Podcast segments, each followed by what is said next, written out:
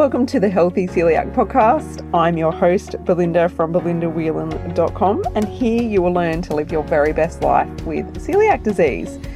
Now we are going to be talking all about health-related topics because you, my friend, are more than just a woman with celiac disease. Welcome to the show.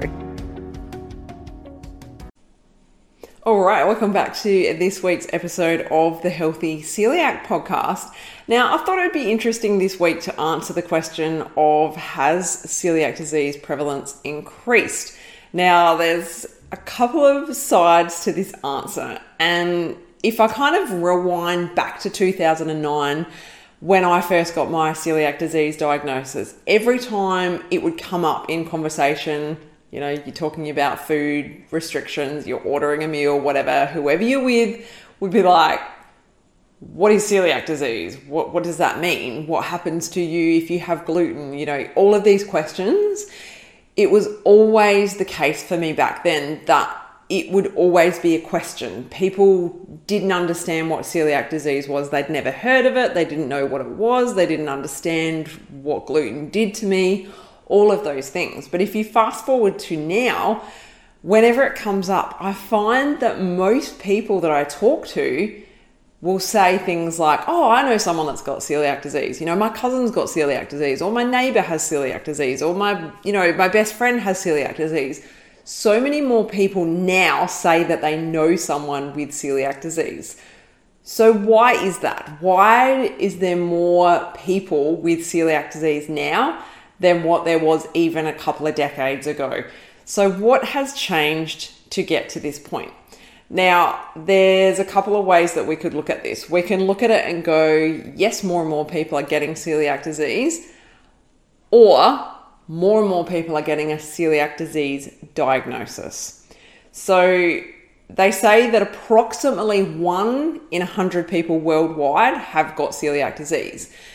And it used to be very rare, okay? They used to think of it as rare, whereas now they think of it as a major health problem, okay? That it's something that affects so many people throughout the world. It's not just in those European countries where they initially saw most people with celiac disease. It is worldwide now. We're seeing it more and more. So the way that I believe this is happening is there's more information about celiac disease. There's more awareness as such. And what that means is more people get a diagnosis because people are looking into it further.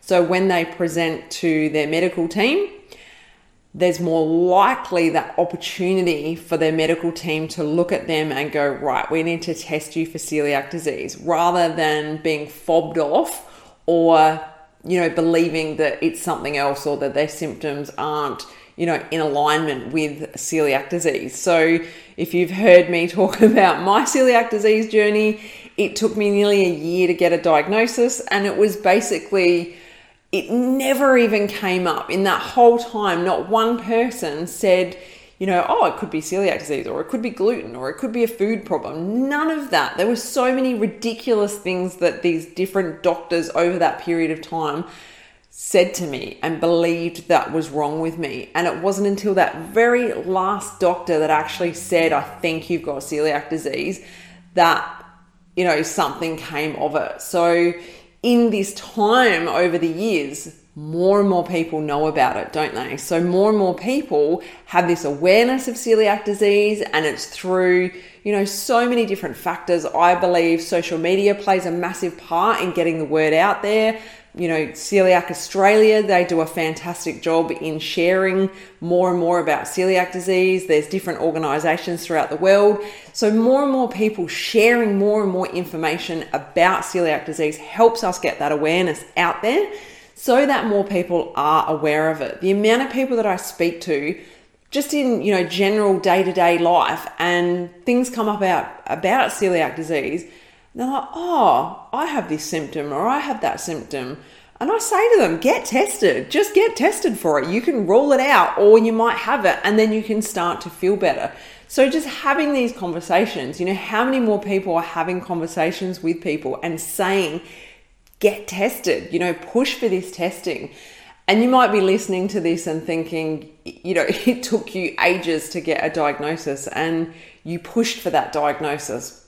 And you might have been in the same situation that I was way back in 2009, where I didn't even have that opportunity to push because I didn't even know what was wrong with me. I had no idea that it would be about gluten or celiac disease. So you might have even in the last few years been at that point where you didn't know anything about it. So don't get me wrong, there's still so many people that have no idea what celiac disease is. There's so many medical people, professionals that don't even want to test for it. They are fobbing people off. They are pushing people aside and not accepting that they want to get a celiac disease diagnosis. The amount of people that contact me and say, I've got this symptom, this symptom, this symptom, and I think I've got celiac disease or at least a gluten intolerance, but my doctor is refusing to test me for it, I think is absolutely appalling. And I say to them, get another doctor, go to another doctor and push for the testing, because someone will test you for it. And it can be as simple as just starting with a blood test. So, you know, in that respect, yes, there are still so many people that are in disbelief or refuse to test for it. Don't get me wrong. I know that is happening throughout the world. It is not uncommon. However, I do believe there's more awareness around celiac disease and around the prevalence of it, that more people are choosing to test for it and pushing for it. And here in Australia, you know, I think that we are quite lucky with our medical system, that we get a lot of free medical care and our government pays for that. So we are very, very lucky. So I do see that that is a privilege, and I do believe that countries that don't have free medical access, they don't have as much opportunity to get tested or to push for these testings. So I do believe that in certain countries, there is probably a higher prevalence simply due to the medical system, okay? So when we look at these areas, there's so many things that play a part in what happens in helping people get a celiac diagnosis. Do not get me wrong about this. I see it as a privilege, but it is a human right for people to get their health on track.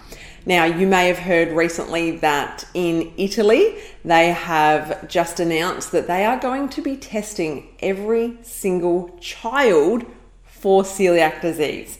And this is huge. This is going to be a game changer for so many people. A couple of countries have come back and said that they will not be following suit with this because it's too much of a financial burden, which it will cost a lot of money, but then look at the long-term benefits of helping those people getting a celiac diagnosis when they're young rather than when they're older. They are going to be able to stop so many other health problems, which is huge and amazing. And, you know, it's such a simple thing to start to screen for that, you know, there may be other countries that follow suit. Italy may be an amazing role model for other countries. So I think with them rolling this out, there's going to be an even higher number of people being diagnosed with celiac disease simply because of that. And whether we see that across the world, who knows? We're yet to get to that point. But at the moment, I think that's an incredible step towards helping more and more people getting a celiac disease diagnosis. So that's my two bits on why I think that we are seeing an increase in people with celiac disease. I know that we hear certain things like, well, you might not have, I hear things such as, you know, chemicals are causing more people to have celiac disease. So what they're spraying on our food is causing celiac disease. But celiac disease was around before these chemicals were being sprayed on our food. So, you know, I don't think that is what's causing the increase. I personally believe the increase is due to more people getting tested and more awareness. So, yeah, if you've got an opinion on this or you want to share your inputs on this, I'd love to hear from you. So make sure you send me a message over at The Healthy Celiac on Instagram and we can have a chat about it further. But yeah, that's kind of where I see it coming from, that there's been an increase in celiac disease diagnosis. And like I said, I think we're going to continue to see a rise in numbers, and simply due to more people getting tested and nothing else. So I look forward to talking with you again very soon. Have a fantastic week and I'll catch you then. Take care. Bye. If you enjoyed this episode, head to belindawhelan.com to get yourself a free copy of my exclusive ebook, 11 Mistakes People Make Going Gluten-Free Living with Celiac Disease.